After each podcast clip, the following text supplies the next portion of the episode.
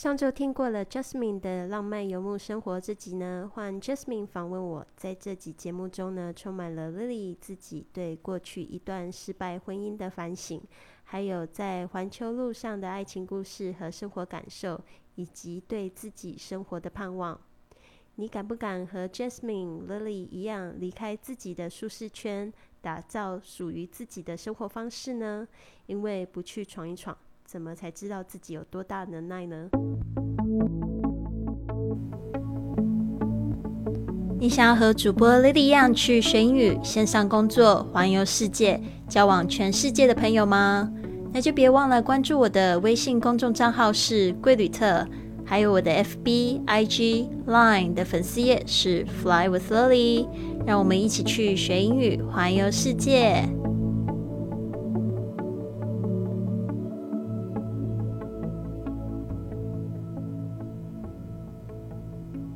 台湾的 podcast 风潮从去年才开始，所以大部分的节目呢，其实都算是 baby 的节目，可能只有一两年的资历。但是我们今天的这位来宾，他制作 podcast 的时间已经有六年了，长达一千多集的节目。哇，我觉得今天来宾一定是贾思敏游牧生活开播以来的最大咖。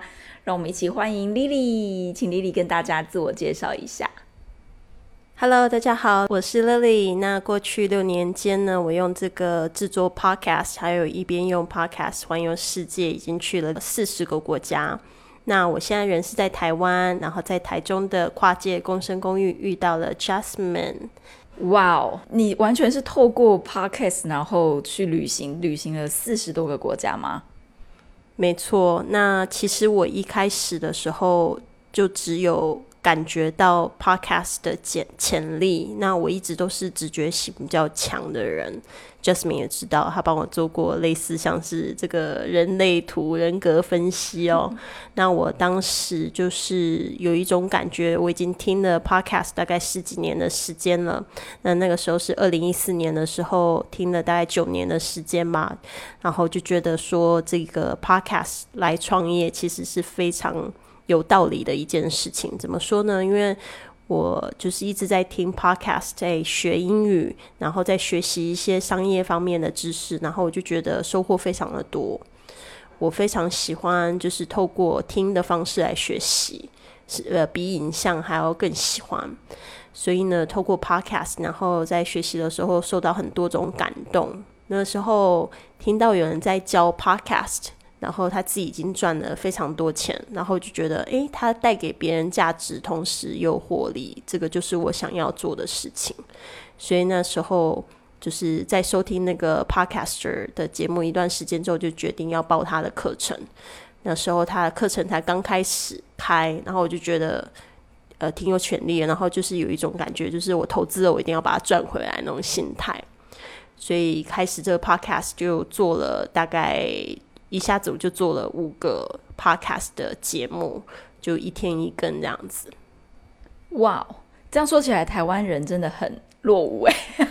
就是说，因为你刚刚说你二零一四年的时候就已经听了九年的节目，所以表示二零一四减九就有 podcast 这个东西。然后今年已经二零二零年了，但是台湾的 podcast 才刚开始。对，所以你很像是一个 pioneer，就是先锋，已经。算是走在前头，帮大家铺好很多的路了。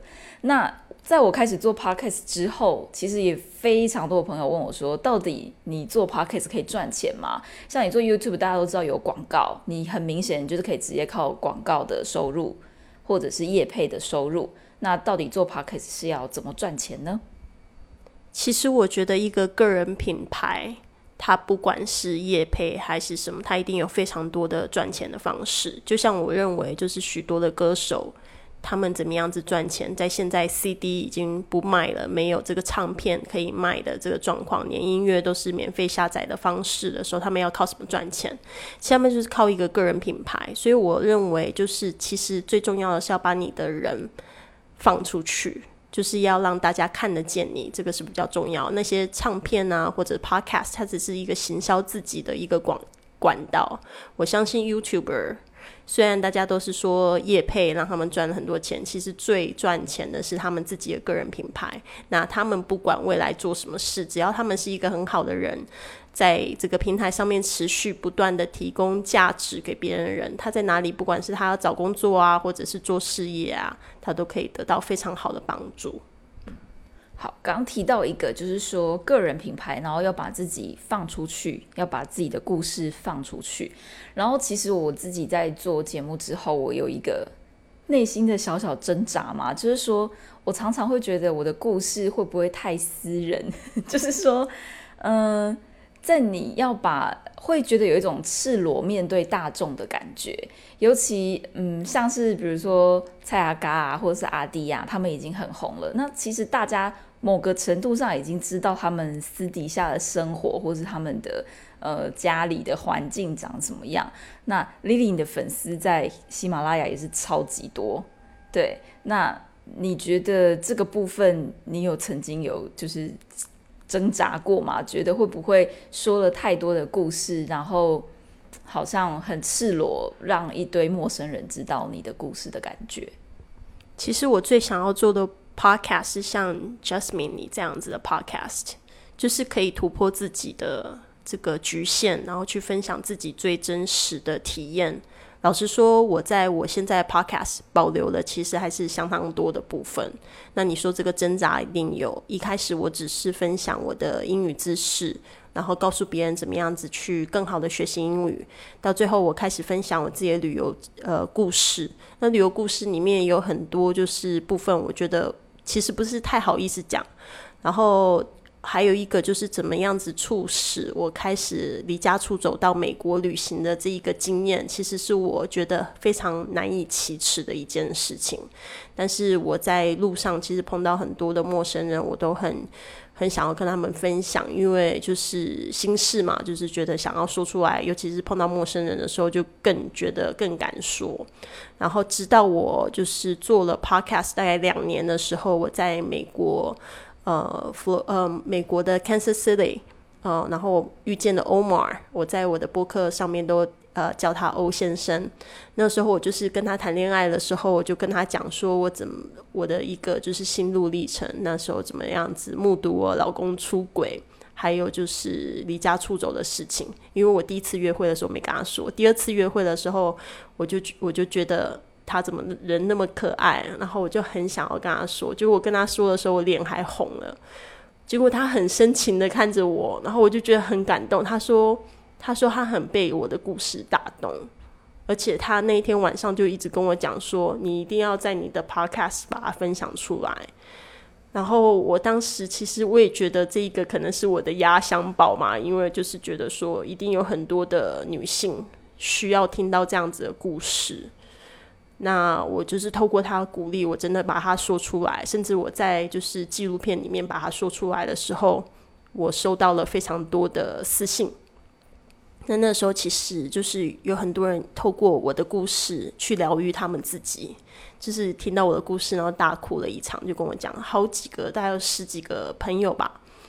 然后就呃，我就觉得说，如果我的故事可以帮助你，虽然也是对我来讲是很惨的经验，但是我觉得还好也活过那一段人生。现在我也不觉得当时那个人他是伤害我的人，我甚至会称呼他为小天使。那我也就是。想要跟我的听众一起共勉，那我觉得就是现在还是在不断的在自我突破。其实旅行上真的有很多的好事也好，还有很多鸟事也好，还有就是就是一些价值观的冲击。那很多有一些是价值观的冲击，我就对我来讲已经冲击很大。然后我就觉得说，等我消化好了，我再去冲击我的听众吧。所以可能还有一段时间。对，就像就像我那时候事情发生的时候，我一直憋了大概一年多，我才真的去把它讲出来。哇哦！所以其实这对双向来说，就是不管是主播自己或者是听众来说，都是一个双向的疗愈。可能就是呃，我们播的人、主持人也是需要一个出口，能够好好的统整自己的思绪，然后好好把它讲出来。那对听众来说，也会有一种感同身受，也许他们也经历过类似的故事，然后他们也真的听到你的故事，觉得很感动，能够改变一些他们自己本来的状态。嗯，对。那我想要问的另外一个是，是什么样的契机让你决定要跨出你原本的舒适圈？就是符合我的 slogan，要离开你的舒适圈，打造你喜欢的生活方式。可是对于很多人来说，你你一直在那个舒适圈的框框内安安逸久了，其实你要跨出第一步是很困难的。那不知道你当初是怎么做到这个部分？我当初其实是被打醒了，不是真的被打醒，是被自己的这个现实的状况，还有一个他的这个生活给我的一个反馈给打醒。怎么说呢？因为我那时候发现我老公已经就是外遇的时候，呃，那时候就是其实情绪下当下是非常激动，就觉得说，因为小时候我也就是其实说没有说很听爸爸妈妈话，但是也是蛮循规蹈矩，就是好好读书，然后再来就是找一个好男生。然后呢，找一个好工作，然后结婚，然后就开始在想说要生孩子，要买房子、买车子，然后要想着就是这样子做四十年，然后四十年之后退休，再去做自己想要做的事情。那时候就是觉得自己很乖。哦，已经就是想说好好做家庭主妇，然后还有一份稳定的事业，那样子就够。但是心里就是觉得说有一个很小的部分，也不是很小，他其实就是一直在不停的呐喊，就是想要活出自己，但是又很害怕。我那时候就是觉得说我我很害怕活出我自己，然后因为我觉得我的老公会离开我，结果那时候我其实既没有活出我自己，我老公其实已经就是。他已经有问题，就是已经在这个婚姻里面，他也不是说他有问题，就是说我们的婚姻其实他是需要去去被拯救的。其实我我那个时候当下不知道，所以就是有一个这样子的过程，让我觉得说，因为我怎么没有选择去做我自己？然后可能我已经在那段婚姻里面已经不是我老公当时他最吸引他的那一个人了，所以我就是觉得说，嗯，蛮可惜的。在那样子的沉淀下，就是就是想说要去原谅这一件事情，要从这一件事情去学习，真的非常辛苦。我在那个婚姻里面又留了一年的时间，然后留了那一年的时间，有一次印象非常深刻的就是他去欧洲出差，然后留我一个人在家，在上海。然后那时候已经是这件事情发生的一周年，然后我就在反省，然后我就出去跟朋友吃饭，然后又跟我朋友在聊这件事情，我就觉得说，诶，这一年的感想就是我们真的非常常吵架，但是又好像感情也可以，也好像可以变得更好，然后又很常吵架，然后我心里就觉得很不舒服，然后当下我又很想要去旅行这样子。嗯，跟我朋友聊到这一件事情，我就跟我朋友说，我每次我们吵架分手，他都会送我礼物，然后送我礼物之后，我就会很想要再留下来。我朋友他就讲说，他是送你分手礼物啊，那你这样子听还看不懂吗？还听不懂吗？然后我就想说，对吼，他是送我分手礼物，其实还真的蛮希望我走的，因为我觉得在那一个过程里面，我可能已经蛮折磨他了，就是我已经变得就是。没有办法信任他，然后就觉得那一段婚姻经营的蛮痛苦的，所以就是有一个这样子的呃过程，让我觉得算了，我不要折磨他，我不要做我不想做的事情，那我干脆就离开。其实那时候就是趁他不在家的时候，就收拾了两箱行李，就离家出走。啊，留言就跟他讲说，我离开了，可能不会再回来。所以当时其实。我觉得可能出力的也不是说非常的理想吧，的，但是那时候就是有一种感觉，好像要反击回去。对，哇，我觉得我听的我都要哭了，就是这两段听起来，我都觉得我自己其实也联想到很多事情，就是说。呃，如果发了我很久的朋友可能会知道，我我的初恋就是我交往的第一个男朋友。我们在一起的时间其实只有两年，但是我们分分合合的时间有三年。然后这三年的期间，他的状况是他不断的会来找我，然后好像永远放不下我，好像好像永远要照顾着我。他可能对我有亏欠吧，就是也是因为可能外遇或者是就是出轨啦。对，虽然说我们只是男女朋友的阶段。对，但我觉得我到后来其实更生气的不是他，而是自己。就除了你不能信任对方，要跨过信任那一关，当你还很爱，然后还很还要选择要怎么去信任对，然后再来是说，嗯，你不只对他生气，也对自己生气，因为你生气自己为什么让自己停在那个状态？为什么不是自己可以跨出去？对，所以我这个部分很能理解，就是我那个时候其实算是因为这样子，觉得我不可以再继续这样子在原地打转下去，所以我找了任何一个方法都好，把我送出国吧，就是我不想要再待在台北了。这样，对，那个时候我的心理状态是这样子。嗯，那你跨出去之后呢？有什么？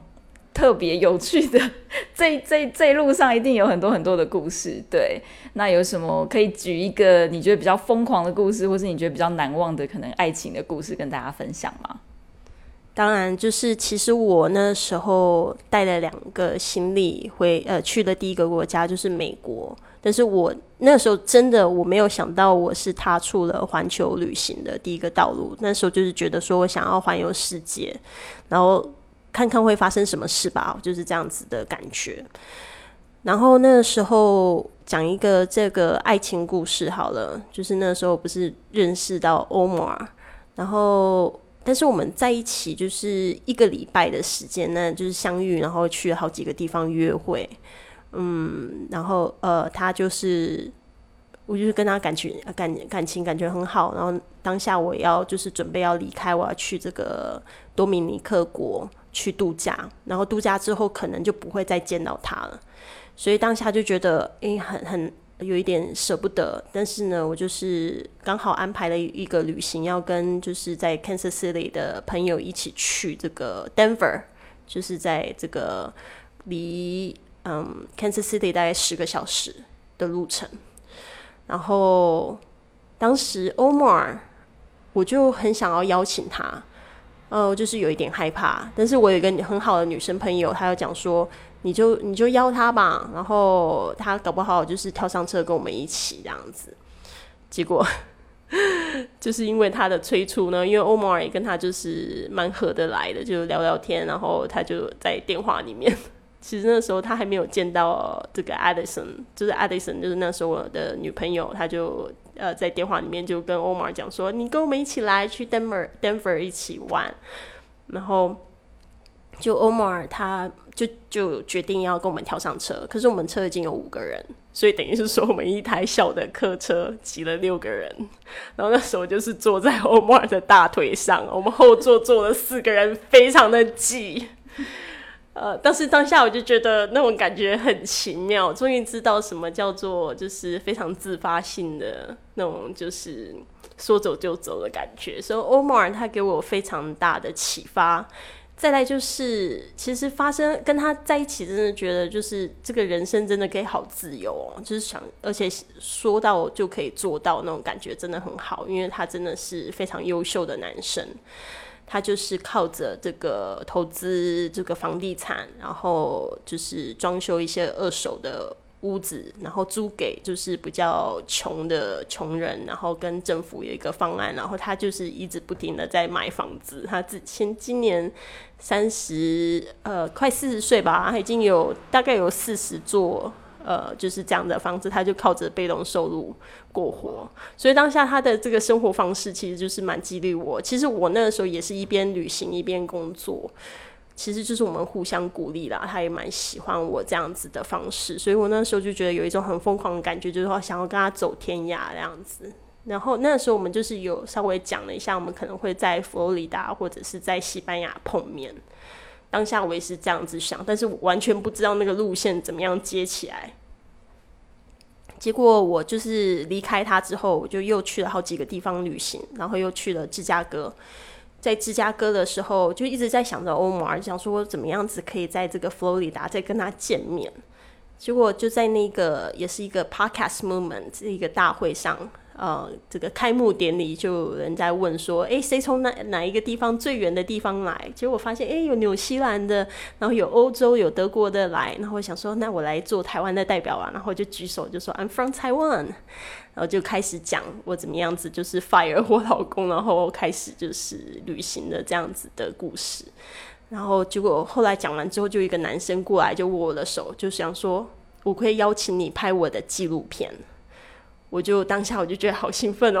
我你怎么知道一直在想要当女主角？而且 当下我就觉得非常的开心，嗯，然后我就说那我们要去哪里拍？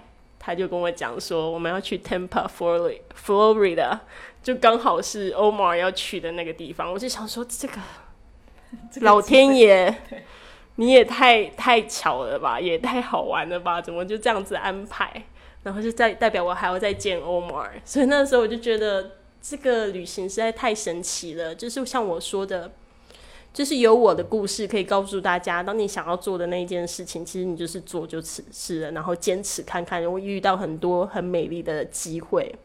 当时我的感觉就是很像在夜里开车，车头灯灯只有照到前面一小段路，然后就这样子开，然后我又到了 Tampa, Florida。嗯，见到欧莫尔，然后后来欧莫尔他也就是决定跟我在 Florida，我们就租了一个海边的，就是房子。呃，应该是我租，然后他来陪我住，然后他每天就来做饭给我吃哦。我们就是快要这个夕阳的时候，就去看夕阳，就去踩这个海边啊。然后我就觉得这也没有比这个更美丽的事情吧。后来在佛罗里达想说是怎么样，然后他就说他要回 Kansas City 一趟，他说我要不要一起去？然后我又去，然后又去他的老家，嗯，就这样子，然后到那个时候分别。后来我们就是又在西班牙又见了一次面，这样子，所以我就觉得很神奇，嗯。那那因为又拍纪录片的关系，我又绕了一圈之后，我又回到佛罗里达，然后又去演讲，然后他开了两个小时的车来听我演讲，然后我就觉得这个友情实在太奇妙了。呃，到现在我们还是很好的朋友，虽然我们没有在谈恋爱，但是就是觉得说这一段就是奇缘，而且他真的鼓励我蛮多，我就看他就是越来越好。他那时候就是跟我讲说，他想要到这个佛罗里达，想要去就是买一条船。然后住在船上，他也都做到，所以我就觉得就是说到做到，然后有一个就是是有志成、有志者事竟成的那种决心。嗯嗯，对，要相信秘密的力量，就是很正向的发出你所想要的讯息，然后宇宙就会回应你。是对，哇，这段故事好励志哦，就是感觉我们都看不到你的车尾灯。飙的很快，对你已经在很前面了，可是你却你却是我们的光明灯，就是对，给我们一个觉得前途无限的感觉。对，那这一趟旅行一旅行下去就六年了，那现在呢？现在你回来之后，你觉得你现在有没有已经踏在你原本想要过的生活上？你是不是已经找到你喜欢的生活滋味或者是生活方式了？其实我觉得，在过自己想要的生活的时候，一定要先把自己照顾好，就是情绪上面。我觉得一直以来我都是一个蛮容易美梦成真的人，但是其实我常常就是很惊慌的感觉，就是会有很迷惘的感觉。但是我也觉得要 trust the universe，就是要相信这个宇宙。就是相信这个世界，相信有最高的力量在，就是引导着我们。就是这个是我非常相信的一件事情。就是说，你会有一个情绪，你自己必须要好好的控制。一个就是你要相信，他会带往带你呃去你想要去的路。那现在我的生活还是就是一边旅行一边工作。本来回来是想要稳定，但是我觉得嗯。没有办法脱离以前的生活方式，就是已经非常习惯，而且就是没有办法，就是感觉退而求其次。其实也不是退而求其次，我觉得这个可能是我这一个阶段的一个目标或使命，就是靠着这个一边游走，一边就是播播客的方式、讲故事的方式、去学习的方式来来，就是启发更多的人，启发我自己啦。先，嗯嗯，了解。好，那最后你有没有什么？就是你接下来有什么打算吗？或者是你有什么任何你想要预告的你自己的活动等等的？接下来的计划就是先在台湾开这个 podcast 的训练营，然后可以帮助更多人说出自己的故事，来帮助别人。就是让他们打造一个个人品牌。其实我觉得我的个人品牌不是就是只是游山玩玩水哦，自己爽自己开心而已，而是我觉得一个好的个人品牌就是很会解决别人问题的人。那我在就是游山玩水的时候，我也发现到，就是大家很多的问题，对于这样子可以一边旅行一边工作的这个状态，就是一个就是缺乏勇气，第二个就是他们觉得有一个是语言的部分，就是他们很难去突破。所以当然还有其他的很多面向，但是我就是在路上的时候，就是一直在解答这样子的问题。其实一个就是。要有勇气，一个就是要有目标，然后再来就是一定要去花时间去做那一件事情，然后要去感受。其实不管是你是不是真的环游世界，或是学英语，你都要去可以感受到，就是你想要感觉的那个力量。那环游世界，想要环游世界的人，其实他是想要感受、交新朋友、尝试新的事物的。这些人，那在他还不能去环游世界的时候，他就要得在他平常的生活中要制造这样的感觉。其实他就越容易接近他想要跨出那一步的目标。那学英语也是一样，学英语的人，他要他其实就是想要知道他有没有办法，就是去做好一件事情，或者是说他有没有办法去呃完成这件事情。那就是我们可以定小目标嘛，不要一下子就说要做好。而是说，你是不是可以完成一个三十天的挑战？哦，每天学一点点，然后看自己就是诶，真的有投入一个小时的时间，再去想说，诶，我可以下一个阶段可以再去做什么？嗯，心有戚戚焉。对我之前也是在国外，呃，本来都只有一些短暂的旅行经验，可能十天，最久也许三个星期。那到了墨西哥以后，那是我第一次长期旅居的生活。然后其实会发现，你大概过了半年以后，你对于当地的新鲜感就没了。所以我很认同你刚刚说的，其实是要把那个感受去拉高。对，然后语言的部分的话，当然真的是要每天每天你要培养那个环境，对，或者是说。呃，像你刚刚讲的，要要累积持续，可能一天三十分钟，然后连续三十天，其实那个真的一定都可以看得到效果。嗯，好，那最后你有要跟帮自己的个人品牌打一下广告吗？如果大家想要就是更了解这个 Fly with Lily 在做一些什么事情的话，其实你可以就是关注一下我的这个粉丝页。还有就是我的 IG 是 Fly with Lily。那嗯，其实我不是很喜欢用这个社交媒体的方式。那最重要还是要听我的播客。我的播客几乎是每呃每周更新或者一周三更这样子的方式在播放，就是这个学英语环游世界。那我现在在做的还有一个 Podcast Coach，就是 iPodcast。人人是播主，这个是我新开的播客，主要是面向就是台湾的朋友们。如果你们想要学习怎么样成为一个嗯，就是很好的个人品牌，然后去做自己的这个 podcast 的节目的话呢，嗯，可以就是收听。然后我现在才开始了我的一百天的 podcast 挑战。好，其实我有听过 Lily 的 podcast，然后我也有参加过 Lily 的讲座，真的是。绝对是干货满满，就是会告诉你重点，不会不会呃绕来绕去，就是你可以直接听到你想要听到的。像其实很多朋友在问我说 p o c a s t 怎么赚钱，我都很想要直接分享你的那个人人是博主的专辑给他们。就是其实 Lily 都蛮条列式，然后每一集也都短短的节目，可以马上让听众得到他们想要的资讯，推荐给大家。如果你喜欢今天的节目，别忘了帮我订阅、转发，甚至在播客或喜马拉雅的 APP 上留下一个五星的评论，这样就会有更多的朋友发现到我们的节目，跟我们一起踏上学英语环游世界的旅程。希望你有一个美好的一天，Have a wonderful day！